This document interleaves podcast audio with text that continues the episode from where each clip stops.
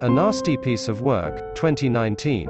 A Nasty Piece of Work was written by Paul Soter, who is best known as part of the comedy troupe Broken Lizard, Super Troopers, Club Dread. A Nasty Piece of Work is a fun and funny thriller about the mental strains of living a corporate life. Julian Sands stars as Steve Essex, the CEO of a corporation who has no regard for the people who work for him.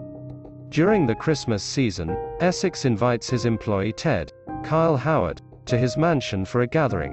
What Ted and his wife Tatum, Angela Sarafyan, discover is that the invitation isn't for a party, but for a night of psychological games where Essex pits Ted against a rival employee to see how far they'll go to advance in the company.